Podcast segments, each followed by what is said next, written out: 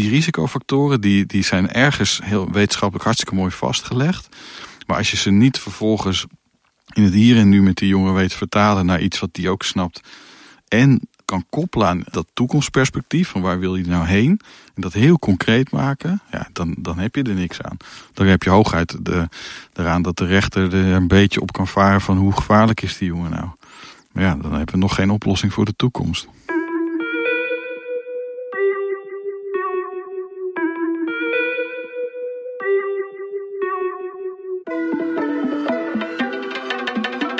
Nabil en Nahib. Twee broers van Afghaanse komaf. Gevlucht voor de Taliban komen ze op jonge leeftijd aan in Nederland. Om hier uiteindelijk allebei een andere kant op te gaan. Nahib, de oudste van de twee, werkt zich op tot hulpverlener met een HBO-diploma. Nabil besluit, na één mislukt baantje, dat er andere manieren zijn om aan geld te komen.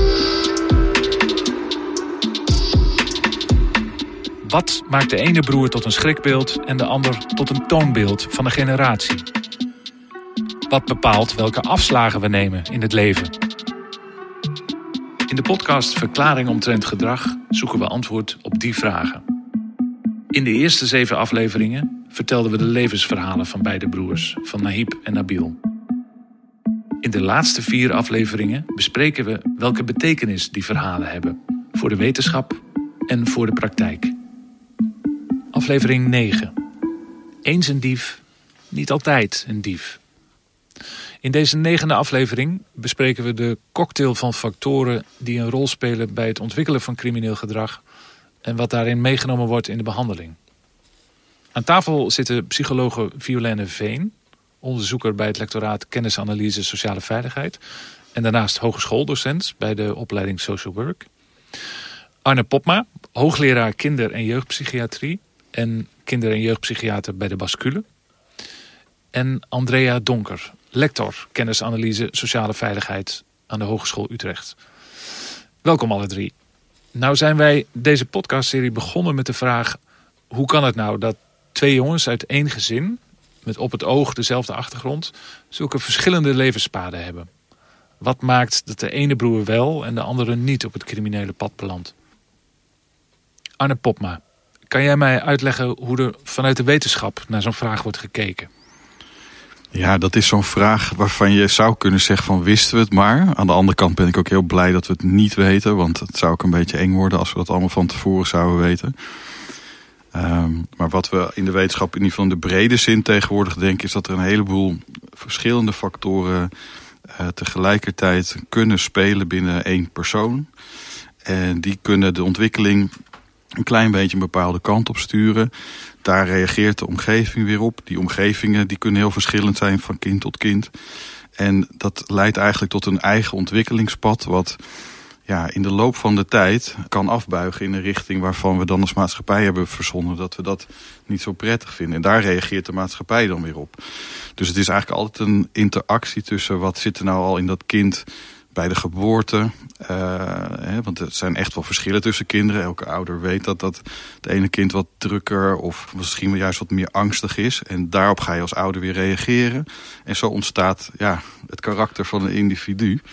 Wat ook nog door de hele ontwikkeling weer heel erg veranderlijk is. Dus wij hebben eigenlijk de hele tijd een soort screenshot als uh, wetenschappers en als behandelaars, begeleiders van dit soort jongens. Waarin we proberen de total picture zo helder mogelijk te maken. Maar in alle eerlijkheid hebben we dan nog steeds niet zeg maar, een soort van perfecte voorspelling wie zich hoe ontwikkelt. En wat ik al zei, misschien is dat ook maar goed ook. Maar als ik het goed begrijp, proberen jullie een compleet beeld te krijgen door enerzijds de factoren van het kind, zoals bijvoorbeeld intelligentie, impulsiviteit, en daarnaast scherp te krijgen hoe die factoren interacteren met factoren in de omgeving. Zoals de opvoedingsvaardigheden van de ouders, maar bijvoorbeeld ook de buurt waar iemand opgroeit, of uh, criminele familieleden aanwezig zijn, of vrienden. Maar um, Andrea Donker, hoe weeg je nu die verschillende factoren? Um, ik denk dat het uh, goed is om te vertellen dat er een groep kinderen is dat veel meer antisociaal, moeilijk, deviant gedrag vertoont dan normaal is voor die leeftijd. En met name als dat in de omgeving niet op een goede manier op gereageerd wordt... dan kan er zo'n cascade, zoals Arne net schetst, ontstaan. En eh, die kinderen lopen het meeste risico om later delinquent gedrag te vertonen... en nog weer later echt een criminele carrière op te bouwen. En daarnaast heb je, en dat geldt voor een veel grotere groep jongeren... dat ze als ze in de puberteit komen, jongens en meisjes trouwens... dat ze met experimenteergedrag beginnen delinquent gedrag gaan vertonen. En dat heeft meer kans dat dat dan ook weer stopt. Dus we weten vanuit heel veel onderzoeken dat er twee van die ontwikkelingspaden zijn. De risicofactoren, we weten heel veel over risicofactoren, over beschermingsfactoren. Ik vind dat belangrijk om te zeggen dat er is niet één factor die we aan kunnen wijzen als nou, als je die hebt, dan word je zeker crimineel. Als we iets weten, dan is het dat de hoeveelheid risicofactoren die je hebt... dat is heel erg uh, nadelig als dat toeneemt. Ja, je vroeg of wij nou nog een soort indeling hanteren. En dan misschien raak je dan aan hè, wat vroeger wel eens uh, het nature-nurture debat uh, werd genoemd. Van nou, je hebt ergens de biologie en hoe dat kind op de wereld komt, genetisch materiaal. En je hebt de omgeving en de opvoeding. En dat klonk als een uh, makkelijke indeling. En er was ook altijd heel veel strijd tussen die twee kampen die er eigenlijk waren. Maar de laatste 10, 20 jaar is het eigenlijk bijna voor iedereen in de wetenschap wel helder geworden dat die twee elkaar juist weer enorm beïnvloeden.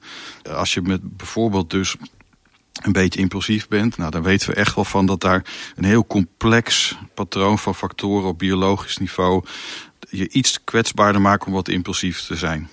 Tegelijkertijd weten we dat het heel belangrijk is hoe de omgeving daarop reageert. Hoe impulsief je dan precies wordt. En of die impulsiviteit lijkt tot creativiteit of tot boosheid. En dat is natuurlijk een enorm verschil weer hoe de omgeving daar weer mee omgaat. Dus die, die, die indeling die zou ik fijn vinden als we die in ieder geval niet meer zo zwart-wit gebruiken. Maar die zie je nog wel steeds veel terug. En soms is het helpend om het even een beetje te ontrafelen. Maar we moeten dus goed onthouden dat ze zoveel op elkaar inspelen, denk ik zelf. En het andere wat denk ik ook heel belangrijk is om daarin te benoemen... is dat alles, zelfs de meest harde biologische maten... zoals iets in het brein, zo ontzettend veranderlijk nog is tijdens de ontwikkeling. Dus het hele idee dat we in het denken hierover iets hebben... wat een soort van deterministisch aan het begin van je leven vaststaat... waar je nooit meer van afkomt... Ja, dat geldt eigenlijk alleen als je echt met een hele zware breinschade of een bepaald syndroom zeg maar, op de wereld komt. Maar voor waar wij het hier over hebben, de gemiddelde delinquente jongeren, is dat eigenlijk niet relevant. Wat ik zelf als hoopvolle boodschap hoor. Ja. Je kunt dus ook nooit op individueel niveau voorspellen wie de crimineel wordt. Dat kunnen we niet en in de toekomst kunnen we dat ook niet. Nee, en je kan ook in het verhaal van iemand kan je ook niet zeggen... oh ja, dat was precies de factor die te veel was en uh, degene over het randje heeft geduwd. Zo werkt het ook niet. Je kan ook niet retrospectief gaan zeggen dit en dit en dat precies heeft veroorzaakt dat er crimineel gedrag is. Dus Arne gaf net aan, gelukkig maar, dat we eigenlijk dat toch niet precies kunnen duiden.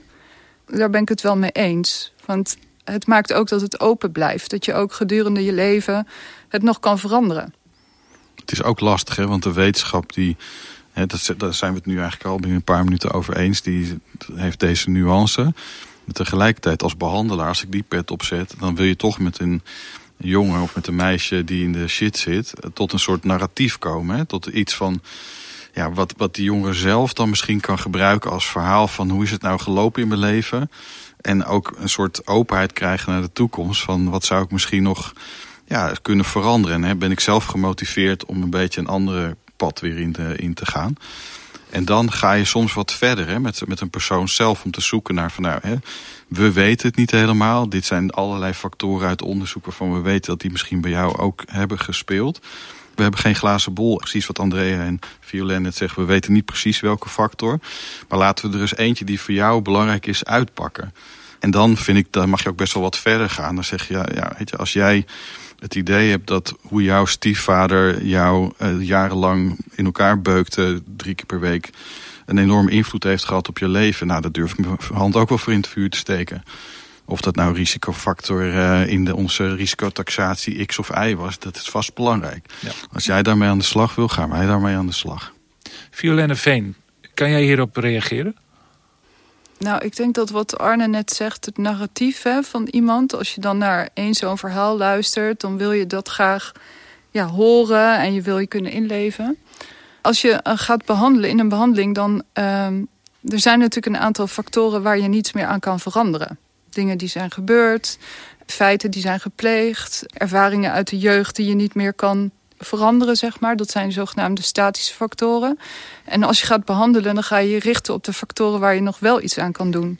Het sociaal netwerk bijvoorbeeld. En dat was in het verhaal van Nabil was dat heel belangrijk. Zijn ouders en zijn zus en zijn broer die hem kwamen opzoeken in de JI. En nou, dat is dan eigenlijk wat in een behandelsetting belangrijker is dan wat maakt er nou precies dat je dit bent gaan doen.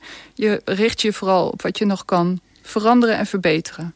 Als ik mag aanvullen, want je hebt, in dat die levensgeschiedenis zitten natuurlijk wel een aantal dingen. Van dat het zo onveilig zijn op zo'n jonge leeftijd. Met zoveel stress en met zoveel onzekerheden te maken hebben. En met geen mensen om jou heen als kind die zelf helemaal ontspannen zijn. En voor jou de veiligheid kunnen waarborgen. Ja, dat is een enorme risicofactor voor latere narigheid.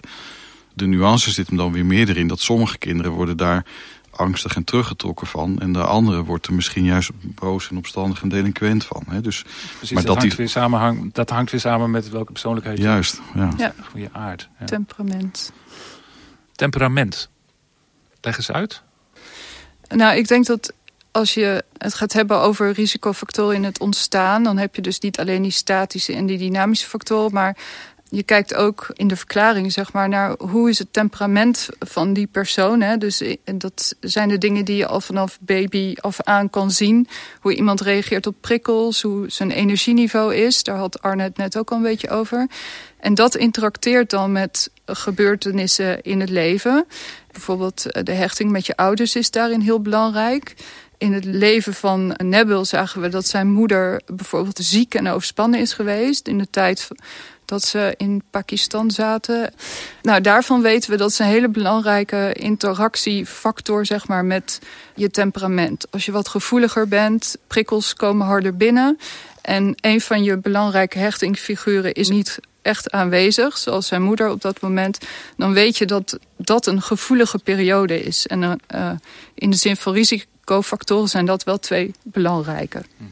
Interactie tussen uh, je temperament en wat je meemaakt. Dat is echt heel bepalend.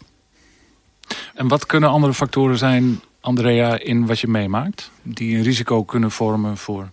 Nou, ik kwam ook al een beetje te sprake, die onveiligheid. En die wordt dan vaak, dit, dit is, in dit bijzondere verhaal is het echt een oorlogssituatie. Uh, maar opvoedkwaliteiten van de ouders in, in, wat lelijk jargon. En heel belangrijk daarbij is, uh, als er sprake is van inconsequent corrigeren. De ene keer mag het wel en de andere keer uh, wordt, er, wordt er bestraft. En met name als er dan hardhandig wordt bestraft. Dus als er voor een kind in wezen geen pijl op te trekken valt...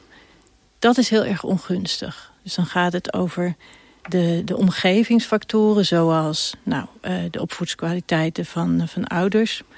Criminaliteit van ouders zelf is een hele belangrijke risicofactor de omstandigheden, eigenlijk de stress in, in een gezin. Hè, de, de mate waarin er sprake is van, van mogelijkheden, kansen en, en in de brede zin stabiliteit. Dus uh, heel veel veranderingen is ongunstig. Maar ook als de, de ouders zelf onder hoogspanning staan. En bij het kind, nou het is genoemd, heel belangrijk is impulsiviteit, heel belangrijk is intelligentie. En uh, een van de allerbelangrijkste als je kijkt in termen van voorspellende waarde... is de mate waarin een kind op jonge leeftijd veel meer disruptief, deviant, antisociaal gedrag vertoont dan normaal voor die leeftijd. En, en, als, en jong is dan ook echt jong, hè? dat is kleuterleeftijd bijvoorbeeld. Dat wordt vaak in risicotaxatie, dus als er gekeken wordt... wat is nou het risico, als je al die factoren een beetje...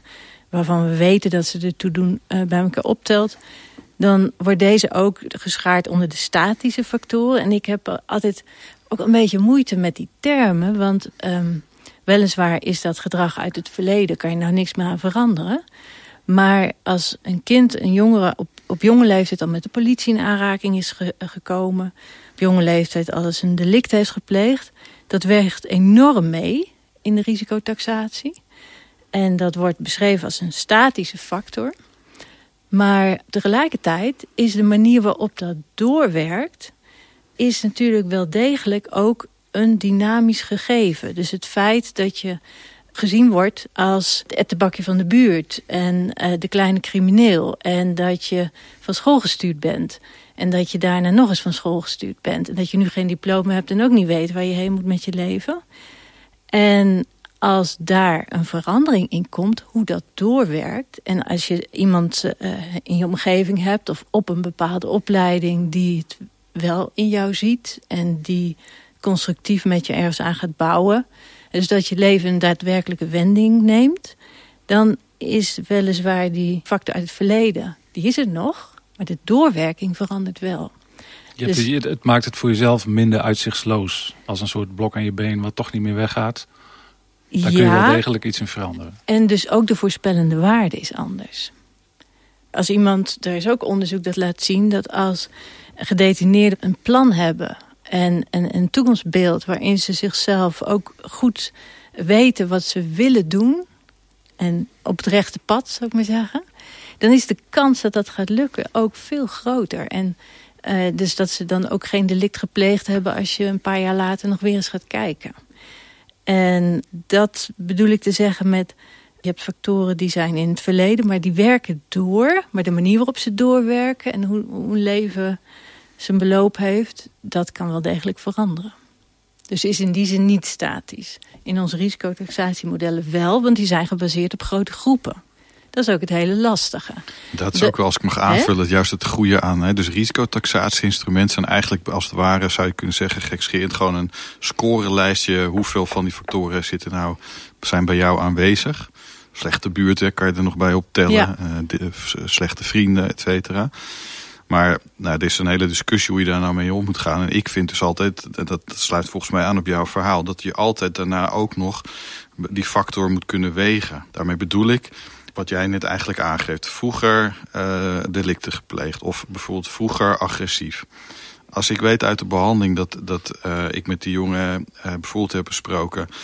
Het was heel belangrijk dat je agressief was vroeger. Jij zat in een heel onveilige omgeving. Dat was eigenlijk een bijna, zou je kunnen zeggen, gezonde reactie op een ongezonde omgeving. Nu ben jij 16 en zit je op straat hetzelfde te doen. Terwijl je eigenlijk moet je kijken wat je al om je heen hebt aan veiligheid en aan andere kansen. Daar is dit niet meer zo handig voor. Dus nu is het niet meer oké. En daarmee eigenlijk weer zo'n verhaal, narratief voor die jongen makend. En dat je samen zegt, nou ja oké, dat ik snap nu waarom ik dat toen zo was. Ik kan het ook een beetje loslaten. Ik voel me er misschien wat minder schaamtevol over. En ik, ik kan het een beetje loslaten als dat dat mijn identiteit is. ik heb eigenlijk nu iets nieuws, weet ik. Ik ben creatief, ik heb iets opgepakt wat ik leuk vind. Ik heb perspectief, wat je zegt. Ja, dan moet je die risicofactor dus anders in je toekomstige voorspelling gaan meenemen. Dan heb je er iets mee gedaan. En dat is denk ik door het hele verhaal met die risicofactoren zo belangrijk. Hè, dat aan de ene kant willen wij zo goed mogelijk grip krijgen op wat is met deze jongen aan de hand. En vind ik het ook een belangrijke taak als maatschappij dat je soms zegt... ja, maar hè, bij deze jongen is het risico op morgen weer een gewelddadig delict... waar gewoon iemand ook een leven lang schade van gaat hebben, de slachtoffers. Soms moet je zeggen, voor de veiligheid gaan we deze jongen of meisje echt eventjes apart zetten. Want dat kunnen we gewoon niet hebben in onze maatschappij. Ik vind dat, dat is ook onze taak moeten we met die... Hè, het is nou één teken van beschaving... dat we dan ook met degene die we dan even apart zetten... Eh, dat zien als iets wat nog kan veranderen. Dat we daar een taak hebben als maatschappij om te kijken... het optimale te doen om die kans te pakken... om dat weer op het goede pad te krijgen. Dus daar zit voor, voor mij in ieder geval persoonlijk steeds de balans. Waarom ik het zeg is ook omdat... we zitten hier natuurlijk vooral nu te praten over... Hè, en dat vind ik ook heel goed, hè, begrijp me niet verkeerd maar die jongeren die delinquent zijn, die hebben een nieuwe kans nodig en et cetera. Maar graag de hele tijd ook met het verhaal van wat betekent dat voor onze maatschappij. Dat, dat kun, daar kunnen we niet omheen. En ook daar is de discussie natuurlijk weer niet zo zwart-wit. Want de meeste van die daders zijn ook slachtoffer en andersom. Dat loopt in heel veel gevallen ook weer door elkaar. En wat vind ik nogal eens te weinig aandacht krijgt... is dat als we niet slim reageren... betekent dat ook wat voor de kans op toekomstige slachtoffers. Absoluut. Dus in zekere zin, je doet dat ook echt voor de maatschappij. Absoluut. Ja. Ik wil toch even met jullie inzoomen op het verhaal van Nabil. Uh, en dan speciaal één aspect daaruit. Want in zijn levensverhaal zitten natuurlijk tal van risicofactoren... waaraan jullie net ook hebben gerefereerd. En die allemaal wel, en zeker als ze in wisselwerking zijn met elkaar... kunnen leiden tot, tot antisociaal crimineel gedrag. En toch schrokken wij, en met ons verschillende luisteraars trouwens... toen we de inhoud lazen van zijn dubbele PO... dus het psychologisch en psychiatrisch onderzoek... dat het OM heeft laten doen naar Nabil. Daarin wordt gesproken van een bedreigde persoonlijkheidsontwikkeling... Uh, narcistische, antisociale trekken... onvoldoende ontwikkelde gewetensfunctie. Als je dat leest, dan krijg je toch de indruk dat er misschien ergens in het brein... Um, ja, hoe zeg je dat? Ja, een, een steekje los, zeg maar. Ja, ik snap dat, zeg maar. Die, ja, ik word er ook altijd een beetje opstandig van. Dat komt, diagnoses zijn eigenlijk ook een middel om ermee te kunnen werken. Hè? Dat is gemeenschappelijke taal, zeg maar, in de behandel- of de therapeutische setting. Om te weten van, nou ja, dit is er ongeveer aan de hand. Hè? We stellen die diagnose en dan gaan we kijken hoe is dat zo gekomen. hier gaat het over persoonlijkheidsproblematiek. En dan heb je het dus eigenlijk over wat we net allemaal besproken hebben. Het temperament in interactie met al die risicofactoren. Die hebben geleid tot dat persoonlijkheidsprofiel. Maar we hebben net ook uitgebreid gesproken over beschermende factoren... en hoe je dynamische factoren kan gebruiken in je behandeling. En dan ben je eigenlijk al aan het praten over hoe je die diagnose gaat proberen te veranderen, eigenlijk te behandelen. Dus voor mij staat het helemaal niet vast. Het is gewoon een middel om uh, met z'n allen gemeenschappelijke taal te hebben... en te kunnen weten hoe gaan we dit aanpakken en behandelen. Tegelijkertijd, als ik je mag onderbreken, is het uh, ook. Ik vind het helemaal niet zo erg dat mensen denken er is een steekje los. En ik denk ook niet dat het zo erg is dat hij zelf in zijn eigen woorden daar iets voor vindt wat ongeveer dat betekent. Of het woord stoornis heb ik zelf ook niet zoveel moeite mee. Als het maar betekent dat je inderdaad uh, onthoudt, het is een momentopname. Het gaat eigenlijk over, is een, een reeks gedragingen, gevoelens, gedachten bij die, die jongen in dit geval die hem echt niet laten functioneren in de maatschappij op dit moment. Waarmee hij andere schade aandoet. En het is verdomme geen kattenpis, weet je wel. Hij heeft echt nare dingen gedaan. Dat mag je best even omcirkelen en met een naampje geven, vind ik. Uh, omdat het iets aangeeft over de ernst van, van wat er aan de hand is. En als je bij iedereen die je neutraal aankijkt denkt... die heeft het slecht met mij voor... Of als je bij iemand die gaat huilen als je een pistool op het hoofd zet... Uh, niet terugdeinst en denkt dit is zielig... Ja, dan prima. Noem het maar even stoornis wat mij betreft. Maar, dan, dan ben ik het helemaal eens met Violen. Vervolgens is het aan ons om te kijken, om de, hè, wat kunnen we daaraan doen? En steeds weer zorgvuldig te kijken... is er nog sprake van die vertekeningen of van die gedragingen... die zo antisociaal zijn, et cetera.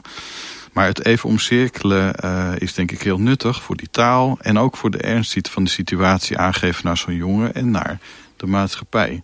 Het ingewikkelde is de hele tijd om die discussies zuiver te houden. En om te zorgen dat in al het uh, enorm versnipperde jeugdhulpveld wat we hebben gecreëerd...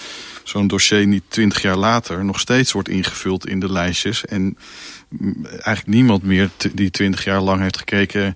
Oh, stond er nou antisociale trekken of stond er antisociale persoonlijkheid? Oh nee, trekken, want trek is dan al de nu genuanceerde vorm. Dat betekent, er is nog geen persoonlijkheidsstoornis. Maar ik kom dossiers tegen waarin je, dat gewoon helemaal niet meer gebeurd is. En daar zit het grote probleem. Dat iemand voor de rest van zijn leven getekend is door dit soort uh, stoornisomcirkelingen, uh, noem ik het maar even. Ja, dus, ik denk dat, en, en kan je nagaan, want jij geeft een voorbeeld uit de praktijk, dat dat nog te weinig wordt gezien als een momentopname. Maar ik denk dat er toch wel veel mensen zijn die als ze dat horen denken... nou, dan is het mis en dan blijft het ook zo. Eens een dief, altijd een dief. Ja. En uit onderzoek... Ik, ik, ik vond het altijd heel erg de moeite waard om bijvoorbeeld aan studenten uit te leggen... dat bij onderzoek waarbij op 16-jarige leeftijd zoveel procent een agressieve gedragsstoornis...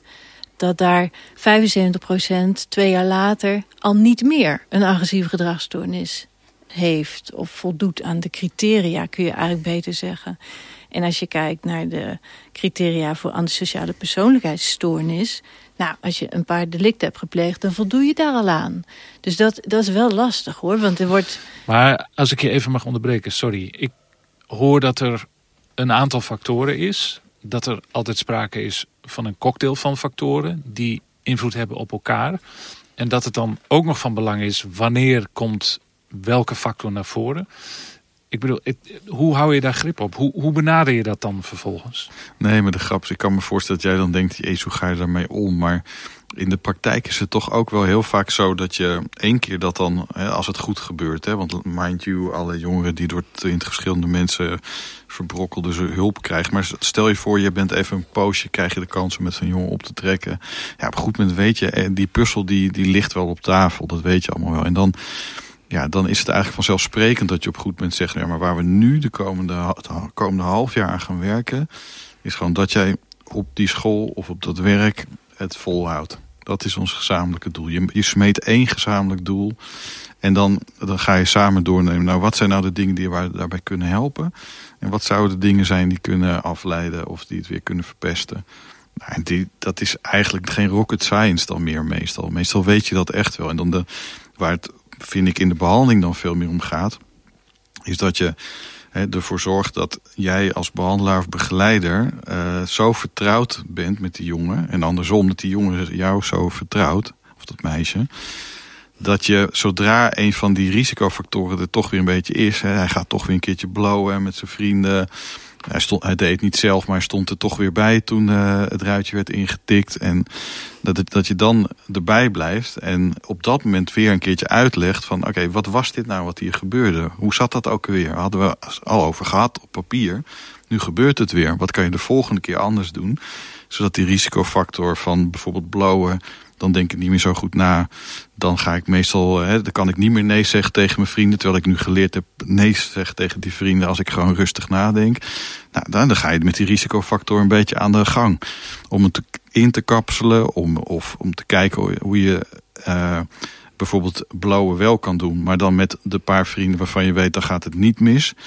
dus dat is steeds het zoeken. En dat is ook het leuke aan ons werk, dat je daarmee mag stoeien. Snap je? En dat is denk ik waarin wij in het forensische veld ons ook moeten onderscheiden van de gemiddelde jeugdhulpverlener. Die, het, is, het is echt, je moet het leuk vinden om te stoeien. Je moet het leuk vinden om drie keer weer op je, dat die jongen weer op zijn bek gaat en dat jij er mag staan om het weer op te pakken. En je moet het leuk vinden dat zo'n jongen tegen je zegt, rot op, ik heb helemaal geen zin in jouw hulpverlening, want ik vertrouw je niet. Dan moet je aangaan en dan moet je denken... ja, maar dit week, ik heb de fucking uh, risicotaxatielijst net gelezen. Ik weet wel wat er allemaal, allemaal speelt in dat hoofd van die jongen. Daar ga ik eens eventjes lekker mee aan de slag om dat wat bij te buigen. En dat, dus die risicofactoren die, die zijn ergens heel wetenschappelijk hartstikke mooi vastgelegd. Maar als je ze niet vervolgens in het hier en nu met die jongen weet vertalen naar iets wat die ook snapt. En kan koppelen aan hè, dat toekomstperspectief. Van waar wil je nou heen? En dat heel concreet maken. Ja, dan, dan heb je er niks aan. Dan heb je hooguit de, eraan dat de rechter er een beetje op kan varen van hoe gevaarlijk is die jongen nou. Maar ja, dan hebben we nog geen oplossing voor de toekomst. Dankjewel Arne Popma, Violenne Veen en Andrea Donker. Dit was aflevering 9 van de podcastserie Verklaring omtrent gedrag. En de tweede in een serie van vier afleveringen... waarin forensische experts ingaan op de betekenis van de levensverhalen van Nahib en Nabil... voor de praktijk en voor de wetenschap. In de volgende aflevering gaan we in gesprek met Monica Smit... bijzonder hoogleraar minderjarige vluchtelingen... met Ilse Zielman van Reclassering Nederland... en Andrea Donker, jij schuift ook weer aan... En we gaan dan nog wat dieper in op wat er vanuit de wetenschap en de praktijk bekend is over een aantal bijzondere aspecten uit de levensverhalen van Nahib en Nabil. Verklaring omtrent gedrag is gemaakt door Sjoerd Litjens en Jan-Paul de Bond. In opdracht van het lectoraat Kennisanalyse Sociale Veiligheid van de Hogeschool Utrecht. Deze podcast werd mede mogelijk gemaakt door de stichting Vrienden van Oldekotten.